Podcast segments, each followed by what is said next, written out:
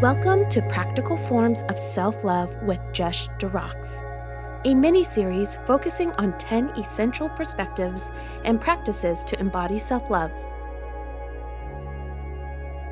Here's Jesh.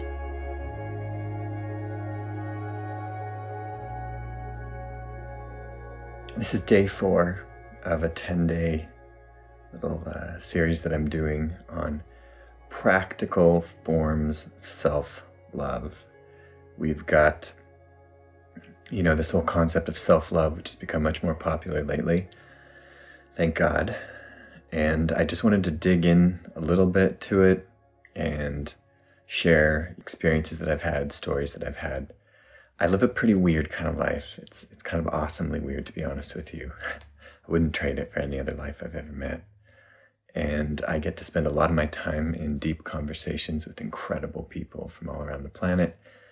Uh, people who have lived and experienced and learned and loved and lost and lived wild, beautiful lives. And conversations and the friendships, and the relationships that I've had with those people have changed me and, and encouraged my own wildness and helped me to make decisions that aren't perfect by any means, but on the whole are a lot more adventurous and wild, you know, than most people's decisions. And my entire life is basically just dedicated to exploring and diving as deeply as I can into what the human experience is and going as far out, you know, into the wildernesses of the emotional landscape and the relational landscape and particularly inside as I possibly can, and then coming back and sharing as much as I can with, with everybody else. So, my hope is that you will benefit from a few of these concepts and ideas that I'm going to be sharing, a few of the stories. My hope is also that you will uh, laugh a little bit at me or with me. I don't really care.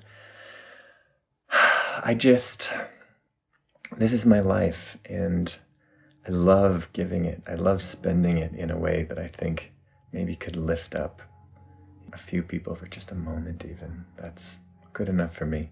Doesn't have to be some grand revelation, it doesn't have to be mind blowing, but if you smile a few times over the next 10, 15 minutes, that's enough for me. Worst case scenario and best case scenario, um, maybe the rest of your day or night goes a little bit differently. I would love that. I would super love that. And maybe tomorrow goes even more differently than that. Today, what I want to do, day four, is I want to talk about something called leave room for the x. So, of course, in an algebra equation, there's this x and it represents the unknown. And you don't know what it is. It could be a 5, it could be a 3, it could be a 27, it could be a whole other equation. We don't know what it is. But algebra is basically about solving for the x. And in my experience, life is much more like an algebra equation than it is any simple forms of math, whether it's addition or subtraction or, or you know multiplying or division or whatever. Uh, it's much more like an algebra equation, and so leaving room for the x, I think, is a super, super, super important part of being a good human, especially if you want to be artistic, especially if you want to be creative, especially if you want to live the kind of a life that nobody else has lived. I I've been playing a game with myself recently that I think I've mentioned here a couple times before, where it's kind of I've kind of been imagining like what would I want written on my tombstone. I'm dead and gone, and all that's left is a tombstone. It's like Jesh Rocks from such and such to such and such. Uh, there's one line you've got. What do you what do you want it to say? And the best one that I've come up with so far for me is, well, that was unexpected. I would super love that if that's what was written on my tombstone. Well, that was unexpected.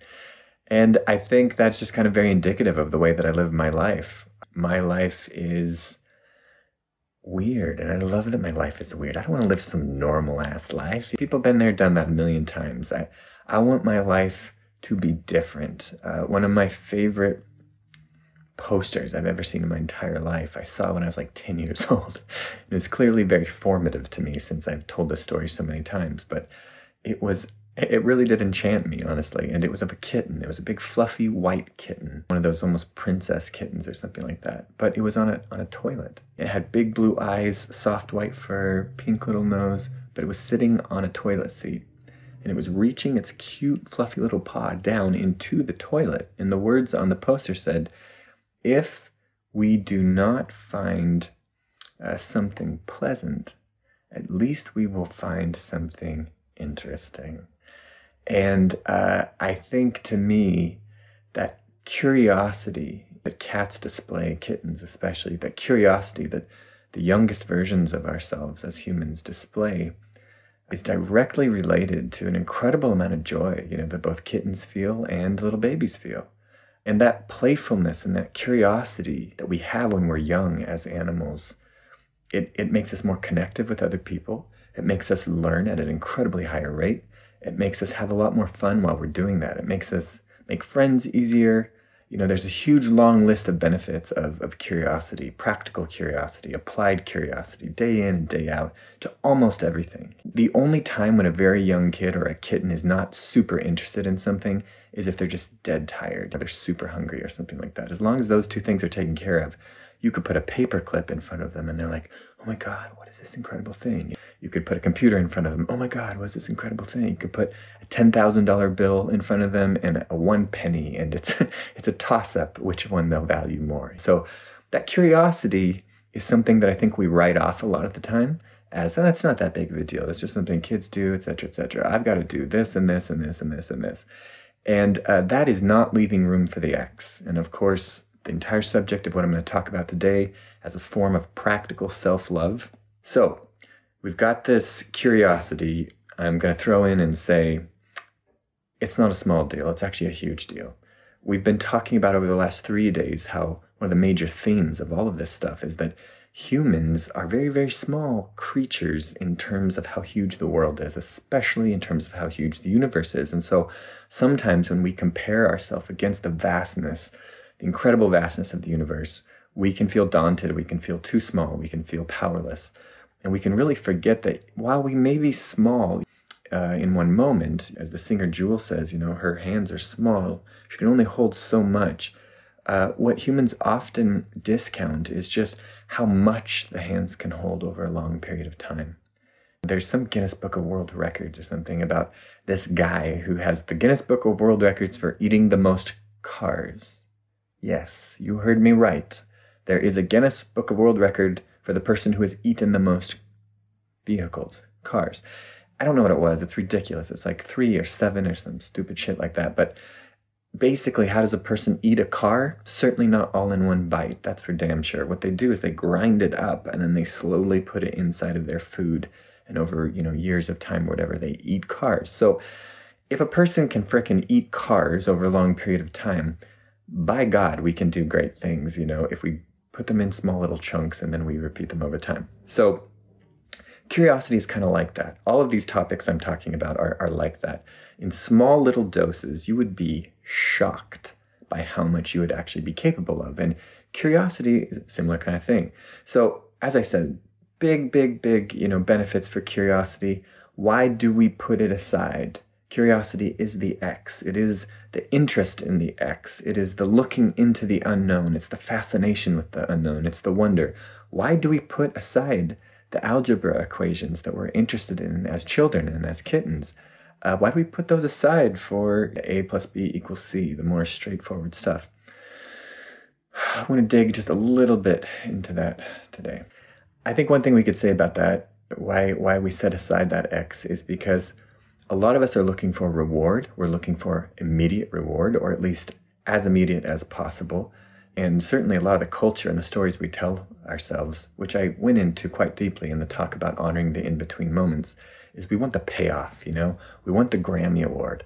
I don't really want to sit down and, you know, write songs by myself in a dark room for 10 years, but I do want a Grammy Award. Is there any way for me to just skip straight to the Grammy? And it's like, no, you can't. We talked about No Doubt and how they won Best New Artist after being, they won a Grammy for Best New Artist after touring for eight years as Complete Unknowns, right? So that just is the story we like. We like to be able to leap to the end. And in terms of social validation, what we really like is for other people to meet us for the first time and go, oh my God, what an incredible human. I love them. I like them. I want them to be invited to every single thing that I do. That's what we want. And so, because of that, and because there is a strong fear of the unknown that's just built into the animal. Why? Because the unknown could possibly kill you. if we don't know that it won't kill us, it might kill us. And as I like to say frequently and regularly here on these kind of talks, a lot of the issues we have as humans, they're not our fault. They're not our fault. They have to do with ancient biological impulses that have evolved over millions of years. They have to do with decisions our ancestors made a long time ago. They are our responsibility. Yes, yes, yes, yes, yes, but they are not our fault. And they most certainly are not who we are. Something I really love saying, which I'll probably dig deeper in another talk I'm going to give later in the week, that's going to be about self judgment and uh, the incredible stupidity of it. we'll dig into that later. I'm going to make you guys judge yourself for judging yourself. That's how powerful that talk is going to be. I'm going to shame you for, no, just kidding. We've got these, you know, this deep need for social validation. We want to stay on track. And we want to stay on track because it feels safer to us. Also, because it's more likely, you know, that somebody else will validate us for that. I was thinking so much actually earlier today about ladders and how there's this whole idea of like there's this ladder you got to climb and people talk about the business ladder and people talk about in every industry no matter where you are or the social ladder you know they're, they're a social climber there's that saying that comes from the whole idea of, of ladders. And there's these different you know rungs and tiers that you go up and up and up. And I, i'm taking this course right now. It's a long story i won't get into it but i'm taking this course in this particular form of art. And uh, it's interesting because like they have it all set up into these different tiers how good you are and you have to like basically audition to get to the next level of it etc etc and i see the people who are at the very end of this whole thing and they are not necessarily in a position that i want to be in and yet just because there are these levels that i see you know some part of my brain is like must get to next level and I think it's so funny because a lot of the culture is set up like that. You know, everybody's like, I just need more money. If I just had more money. And it's like, dude, I know people who have lots of money, and not all of them are at a place that you would want to be, okay? And people like, if I just had a Grammy. And it's like, I know people who have Grammys, and not all of them are at places that you'd want to be, you know? And it's like, I'm looking at this course that I'm taking, and I'm like, I'm at the bottom of this big ladder that I see arching out in front of me, and some part of me is like, oh my god like i gotta i gotta do this gotta get next room next room next room next room and the funny thing is the people on the other side of the ladder they know the truth. What's the truth about the other side of the ladder? You get all the way up to the top of the ladder and then what's the only thing you can do? Go down to the other side of the ladder. On the other side of the ladder is a mirror opposite of the other side of the ladder. So it's not to say there's not cool places that ladders can get you. There are. But in my experience, the best part about the ladder experience is not where you get to by climbing the ladder. That is not the thing that you get. Same thing with a mountain. You know, mountains are similar to ladders. Ladders are kind of like tiny, skinny, portable mountains. it's probably where we got the idea. So a mountain goes up, there's a peak, poof, a mountain goes down. You climb the mountain, you get to the top. The first thing that you realize, I wouldn't say the first thing, the second thing you realize when you get to the top of the mountain, because the first thing is, wow, this is a great view. That's cool. Second thing is probably like, I did it. Amazing. Or maybe those two are switched. But definitely the third thing, the third thing that you realize when you get up to the top of the mountain is there's not that fucking much to do up on the mountain. It's just basically you and the mountain. Because to be honest, not many people can fit on a mountain peak. So why do you go up to the mountain?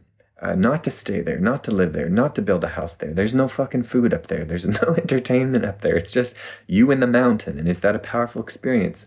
Yes.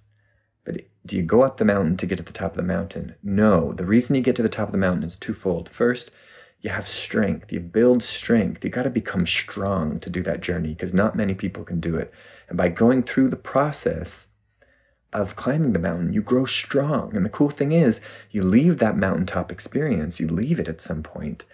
You have to, but you keep the strength. You keep the strength. And that's one of the main reasons to climb the mountain.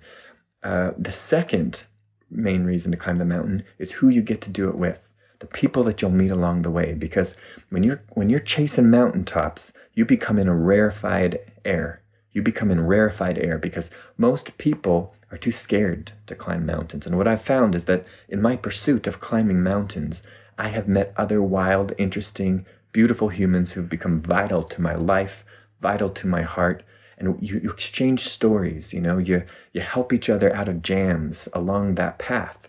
And you keep those friendships, you keep them.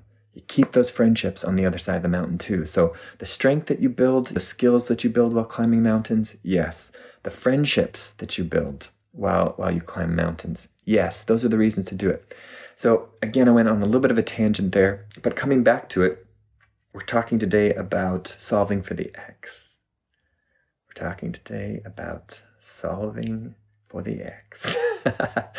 and about how babies, you know, and kids are are super curious and they're interested in the X. They want to know, they want to understand, and how that leads to, to joy and to connectivity and to massive amounts of learning, etc. And then as we get older, we don't want the X anymore. We just want the immediate validation. And a big part of that, as I was saying, is because two main reasons. One, we get validation from being accepted, you know, once we're doing the thing that everybody expects of us. That's one of the big things. The second thing that we get to know that we're we're in the right place, we're doing the thing that we're supposed to do. That's why we like those ladders. We like the steps laid out for us in front of us. We want to feel like we're progressing, but we're progressing in a way that feels, you know, very very safe to us. So uh, I briefly mentioned this. I won't go too deep into it because we don't have tons of time. This isn't the exact topic, but I just want to kind of close that loop. I just mentioned how that we have these evolutionary impulses going back so many millions of years to fear the unknown. So we probably did have wild ancestors who just weren't scared of anything. They just did not give a fuck about about anything, you know. And then we had ones who were super paranoid. And the fact is, at the end of the day, if we've got one super paranoid person and we've got some wild person, who's likely to live long enough to pass their seed? Not the wild person, right?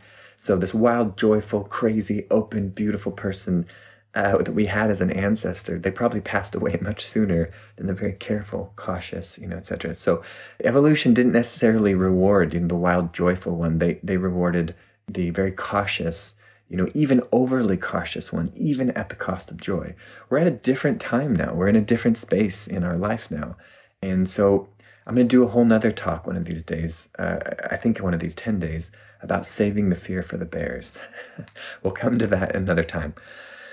Uh, but in this talk particular, coming back to this X, an important thing about this whole X is that you're going to have to understand that if you do leave room for the X, if you do bolster up that curiosity again, it's going to alienate you. It's going to alienate you sometimes uh, from people. And that's a scary thing. And that's one of the main reasons why people don't leave room for the X anymore. They'll just go, I'm going away from that algebra stuff. I'm going to go back to the known world. You know, A plus B equals C. I feel safe with that and it gets me the validation that I need. So, uh, but it, it is an integral part of play. Not knowing what's going to happen is an integral part of play. And uh, if you look at what kids do and what kittens do, you see a, a huge similarity in how much play is happening. That's one of the hugest things that you see. Uh, so that's really interesting to note there. And so, of course, as you get further and further from the time of a kid or kitten, cats just sit around and you know lay down in the sun or whatever and adults work until the end of Friday and then they lay down in the sun. the, the curiosity drops, the X drops. And one of the big reasons for that is uh, that the play stops. And so, if you want to be more playful in your life, here's my definition of play play is exploring in a way that feels safe. So, of course, the, the horrible thing about being a kitten or a baby is that uh, you're not very safe. It's like I can sit here and say, be a kitten, be a baby, you know. But the problem with those two things is they both require the supervision of, of the elder. They require the responsibility of an adult watching them. And if they if they didn't, they, they would just die. You know, they're very weak and vulnerable uh, at, at, at that stage of their life. The faculty that the adult has to make good decisions is super beautiful. And what we can do is we can mix that. We can mix the faculty of the adult to make wise decisions with the playfulness, you know, that a child has. And that's where you really get an artist. What an artist basically is, is playful with their craft. They're exploring in a way that's, that's responsible and at least to some degree is safe. We have the incredible Oscar Wilde who says, Only those who risk going too far can possibly know how far one can go. And thank God for those beautiful people. Thank God for those people at the edge. And I am such a person as that. And if you're sitting here with your precious time, you are also very likely such a person uh, or an early stage such person, which is to say that you, you want to be more of a person like that. So good for you. And it's a little bit of a, of a dangerous game, you know, that we play because why do we stop exploring? Why we're that kitten, we're the fluffy white kitten, and we're we're reaching down into the toilet and we're like, what beautiful thing is in here? I'm going to find it. I'm going to discover it. And you reach down and your paw comes up and it's covered in shit and it stinks and this is not a good experience. And then most people are just like, exploring? I'm never going to explore again. That was a terrible idea. And it's like, that is the cost. That that definitely is the cost. Okay, looks like we have a correction coming up here. Somebody, my friend Soraya says uh, it's T.S. Eliot. It may be. Who knows? Did I say T.S. Eliot? I thought it was Oscar Wilde. But okay, regimented life versus playful life. I don't like to leave things in concept. I like to use stories. I like to use analogies so that you can embody and relate with the stuff that I'm that I'm talking about. I like to think of of life, you know, like ideal life, like beautiful life, like a good kiss. Okay. So there's certain elements that make a good kiss a good kiss, as I'm sure you know. And there are elements that would make a bad kiss a bad kiss. Okay. And we can be sure on a few things. One, a good kiss is probably playful, you know, it's probably passionate, it's probably explorative. A curious kiss, being present with what you're doing, those are probably all things in the good category. What if we said expected kiss? What if we said a regimented kiss? What if we said a responsible kiss? Very likely, you know, uh, a socially accepted kiss also sounds like fucking terrible, right? All of these things, you know, that people do, a safe kiss, all of those kinds of things fall into the bad kiss category. And all the other things I'm talking about that kittens and babies do, wild, beautiful, explorative, playful, passionate, fearless. Those all flow into the good kiss area. So I think for me, it's it's a beautiful, simple metaphor that you can use in your business. You can use it in your life. You can use it, you know, with your friends. you can use it with your minister. You can use it anywhere, wherever you want, uh, to varying degrees of success. Okay. But basically, what I'm trying to say is, in your interactions with them, write some of the list down of the way that you're interacting and then say, would this fall into a good kiss or a bad kiss kind of a category? Because what you really want is is you want a life that, that's to feel like a good kiss. You know, I, am sure. I, I certainly do. And could you imagine a regimented kiss, a responsible, safe kiss, an expected and completely understood kiss? A part of the beauty of falling in love, a part of the beauty of kissing, a part of the beauty of making love is you don't know what's going to happen next. And that's one of the reason why people like doing that with new people. Because once you kind of figure out what somebody's doing, it's like, oh, yeah, he's putting in the tongue. This is, yep, right on schedule, Larry. At 3.30 minutes in, every single time you slip in the tongue uh, it kind of gets boring. So I'm not saying you have to switch out, you know, a partner to get to that new magic. I can say, get curious with your partner. Life should be like a good kiss, okay? So we've got this regimented life versus this playful life, okay? And even like this talk right now, right? This is a super serious talk about self love. And when I see people be super serious all of the time about important subjects, it makes me throw up in my mouth a little bit, okay? And the reason for that is life is supposed to be fun. Life is supposed to be fun. Life is supposed to be fun. One of my favorite quotes I've ever heard was from a brilliant philosopher named Spinoza, and he said, The more joy we have, the more nearly perfect we are. There's all of these pictures of Jesus. He's going like this. And I, I just don't buy it. It's like, I'm sure he looked like that some moments because he went through some pretty fucking hard shit. But I think most of the time he was laughing his ass off. Because when you live freely in the way that, from all the stories that we have about him, he was a free character. He was a wild character. He was an Oscar Wilde or T.S. Eliot, depending upon your particular version of history. Uh, he was that kind of a person, you know, who was going to the edge just to see how far you could go. When you live a life like that, you have joy, and not all of the time, maybe, but a heckload of a lot more. A heckload of a lot more, okay? So, we want our life to feel more like a good kiss. Here's another problem with, with the regimentation, okay, versus versus the playfulness. If you were to ask me, Jesh, I'm gonna give you a very special opportunity, okay? And I'm gonna put 10 experiences up on this wall, and they're all horrible, awful, difficult experiences, okay? They're gonna break your heart in 9,000 ways. And over here on this wall, we've got 10 beautiful experiences full of back rubs and cute little kittens and incredible making love experiences with socks and, you know, all the things that I love, obviously. Which of these two will you choose from? Which one do you think I'm going to pick, guys? Which one? I'm not going to pick any of the dark, awful, horrible experiences. and yet, and yet, if you ask me a different question and you say, Jesh, I want you to think of the 10 hardest things that you've ever gone through. And I'm like, okay. And then you say, if I give you a choice right now, would you switch them out for 10, you know, fun, light, happy, beautiful experiences? I would say, F, no. There's no way you could pay me to switch out those experiences because from the other side of those experiences, I see how I changed. I see how I learned. I see how I grew. You couldn't pay me to take those away. And so you understand that there is a bias, there is an error in the way that we try to make decisions a lot of the time because when we're not leaving room for the X, which is the, the subject of this entire talk, leaving room for the X as a form of practical self love, when we're not doing that, what happens is that we make decisions based on things that we think are going to be good, that we think are going to be healthy, that we think are going to be helpful to us. But where does that idea come from? It only comes from the past. It only comes from the past. We're like, oh, this looks good. Why? Because we've had that before and we already know what it gave to us and we want that same thing again.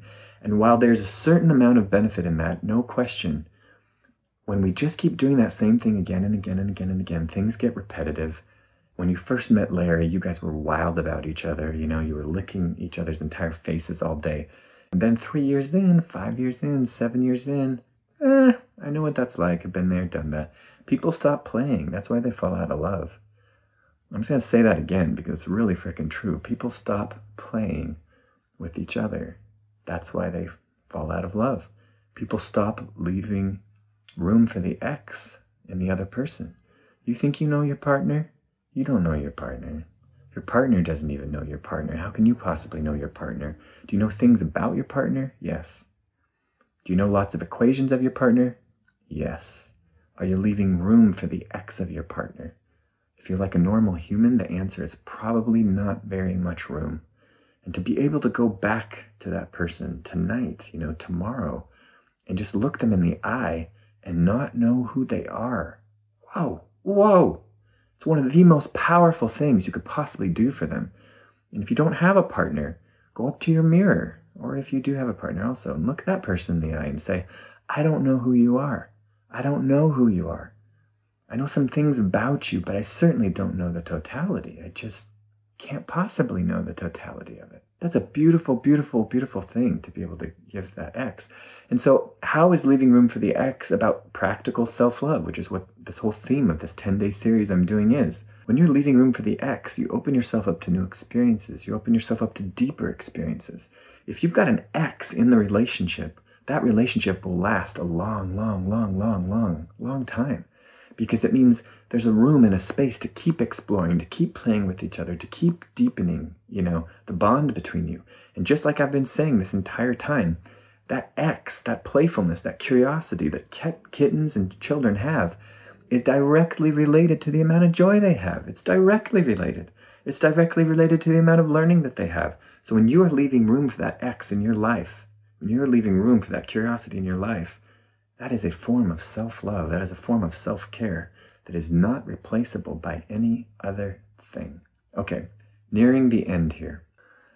Yeah, so there's 10 experiences up on a wall. I mean, our brain thinks it knows. It's like, John, you should not be like this. Mary, you need to be more like this. Most of the time when our brain is saying that shit, it's just talking about the past. And guess what? I came from the past, girl. I came from the past. I don't need to go back to the past. I need to go to the future. And the future is filled with the X. The future is filled with the thing that, that I don't know. There's this saying, nothing is new under the sun.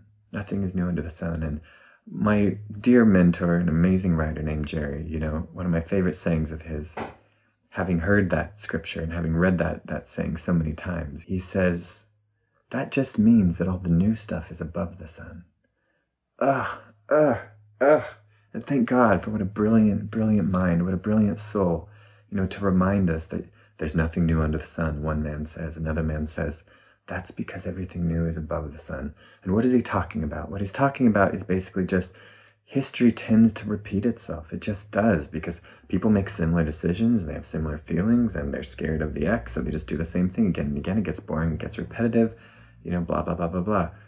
Introducing that X is like reaching up to heaven, you know, above the sun and pulling that down and bringing that energy down here. Three last things I'll say.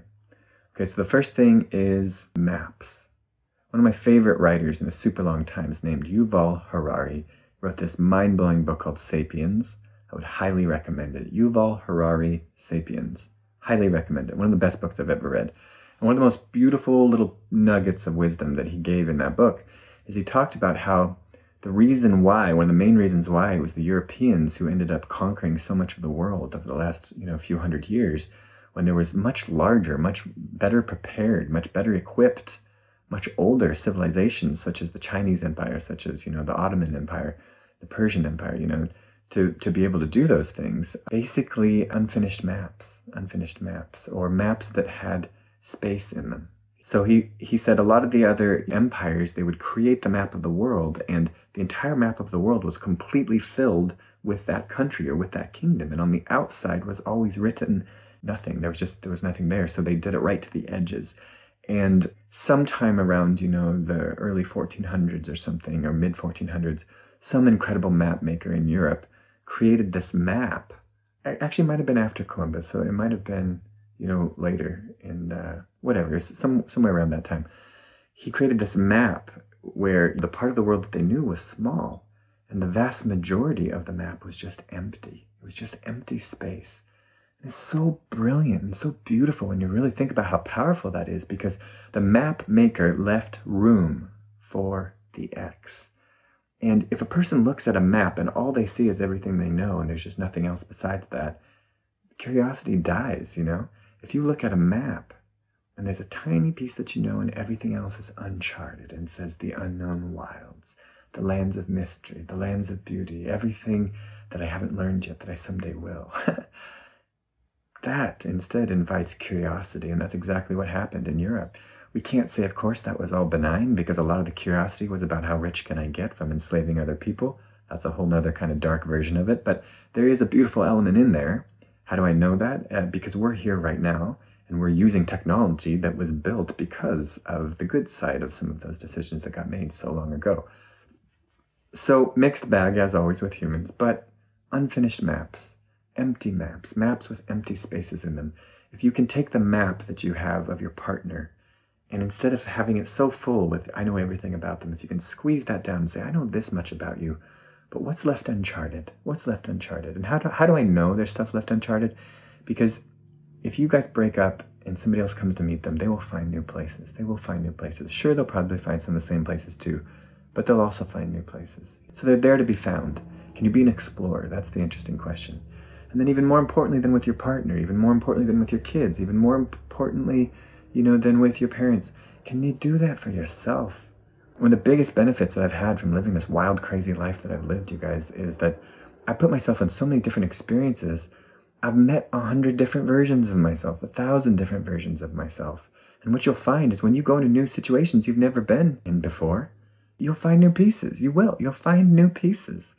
And it's a gift to yourself, such a gift, such a way of self love to leave room for the X people are like, Do you know who you are? And I'm like, No, I don't know who I am. And I don't want to know who I am. At least not with any kind of a finality. People in the art world a lot, you know, I've taught art for many years. I've taught creativity for many years. I used to be uh, primarily a photographer and I've kind of moved beyond that at this point and do a lot of different things. But when I used to only teach photography, you know, people would always ask me about my style because I became pretty well known a while back, you know, for the particular style that I had developed. And people said, how do you make a style? What is a style, etc., etc. And to me, I always thought that was kind of the cart before the horse idea. People, it's like want to get to a style, and I think you can't know what your style is going to be beforehand. You can't know who you are beforehand. I think the way to do it is just play, just explore, and keep track of the things that lit you up and do more of that. Keep track of the things that slowed you down, that you didn't like, that weren't the right thing for you, and do less of that And then later on, let people talk about what style you had. Let other people do that. Don't worry about what style you had. Don't worry about who you are. Just pay attention to what lights you up. Marianne Williamson, you know, has this incredible quote. Thank God for her. She has this incredible quote where she says, Don't ask what the world needs. Ask what lights you up, you know, or lights you on fire, or some version of that. Because what the world needs are people who have been lit on fire. Boom! Mic drop. So powerful, so beautiful. Forget about trying to answer the questions of who you are as if it was everything that could be defined by A plus B equals C.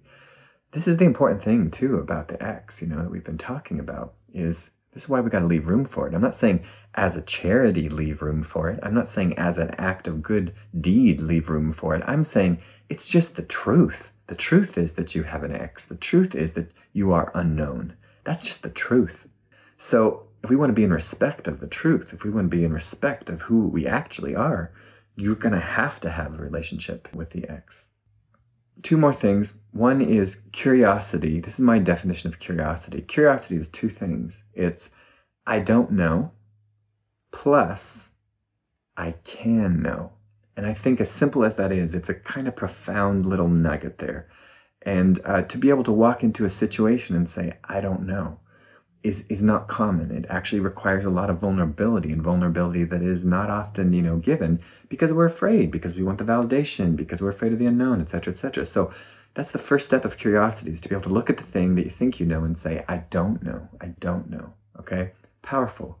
I could go pretty deep into that, but this is running long. So just please continue exploring that on your own if you if you feel resonant with it. Second part is, but I can know. You give yourself the permission to say, I, I don't know, but you can be happy about that as if you're about to eat a delicious meal. It's like, ooh, this looks amazing. I don't know how it tastes, but I'm to try it. Versus like, I don't know how this tastes. That's not like, I, I don't know that I'm talking about. so curiosity is, I don't know, plus I can know. And you, you merge those two things together. I don't know, but I can know. Gonna lead you to adventure. Gonna lead you to growth Gonna lead you to power, gonna lead you to joy, gonna lead you to connection, gonna lead you to so many beautiful things that belong to you. Your destiny, your beautiful, beautiful, rich, powerful, irreplaceable destiny will be found practicing curiosity, will be found practicing I don't know plus I can know. You give yourself those two things, and if that was all you were to focus on, literally for this entire year, I swear to God, 2020 would be the most powerful, brilliant, mind blowing year of your entire life if you just practice those two things. I don't know, plus I can know. All right, last thing I'm going to close all this off with one of my favorite stories from one of my favorite humans, Rassouli, who I'm doing the podcast with, by the way. He's probably my best friend, and he is seven. I don't even know what he is, but he's he's up there in wisdom and power and gray hairness and uh, lovability and beautiful voiceness and um, specialness in my heart, that's for sure. Anyways, he's full of amazing stories, and this is one of them. I'm going to close off this whole thing with this story, okay? Rassouli is, is a Sufi. You know, at least he comes from Sufi mysticism. And he has this beautiful story where, you know, he got inspired to become a Sufi mystic uh, from his uncle in Iran a long time ago. And he would go to these Sufi circles where they would read Rumi, the incredible poet Rumi, who's probably one of my favorite humans ever. I resonate so deeply with his work. And so did my friend Rassouli. And they would sit around in these circles, and the eldest would, you know, read Rumi. And they would read this beautiful passage from Rumi, who's an incredible poet. And then once he was finished reading this Rumi passage, this Rumi poem, he would close the book. And then from the eldest down to the youngest, first the eldest would say, I do not understand. And then the next eldest, you know, and say, like, I do not understand. And they'd go all around the circle from the eldest to the youngest, all the way till it got to little Rassouli, who I can only imagine must have been the most frickin' adorable child ever. Oh God, I've never even thought of him as a child. How incredible. So it gets down to him and he doesn't know what to do, you know, he just copies everybody else and he goes, I do not understand. You know, and then the, the, the time ends and then they walk off. And on the walk back to his house, little Rassouli asks his uncle, Uncle, I, I, I don't understand. You guys have been studying Rumi your entire life for so long. Uh, how come you still say, I don't understand? And his uncle looks at him and says, there are different levels of not understanding Rumi. There are different levels of not understanding Rumi. So profound, so powerful, and I think it's so beautiful, even at later, deeper stages of knowledge, of depth, of exploration of a topic, that you can still come up and say, I do not understand. I do not know. I am leaving room for the X. I'm leaving room to be surprised. I'm leaving room for life to blow me away. I am leaving room for God to open up a vision in my mind of a kind of a life that I never even dreamed possible. I'm, I'm opening up myself to receive from the universe something to invent, something to create, some way to shift my work or my energy or, or my books or my paintings or my words that no human in the history of all humans has ever seen, has ever dared to imagine. And I'm telling you, all of the greatest things humans ever do come from that such a beautiful thing. All right, you guys, you have a beautiful day. I have a lot of love for you. Thank you so much for sharing these moments with me. I will see you tomorrow for day five of Practical Forms of Self Love.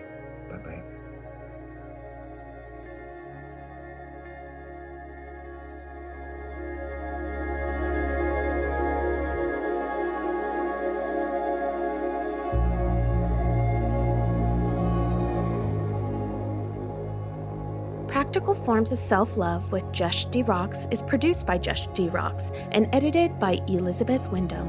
Our theme music is by Kai Kai. It's called Celeste from the album Fantasize.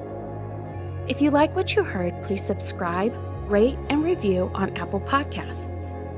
Also, if you know someone who would appreciate this mini series, we encourage you to share it, screenshot it, and airdrop it to your friends, family, and general community.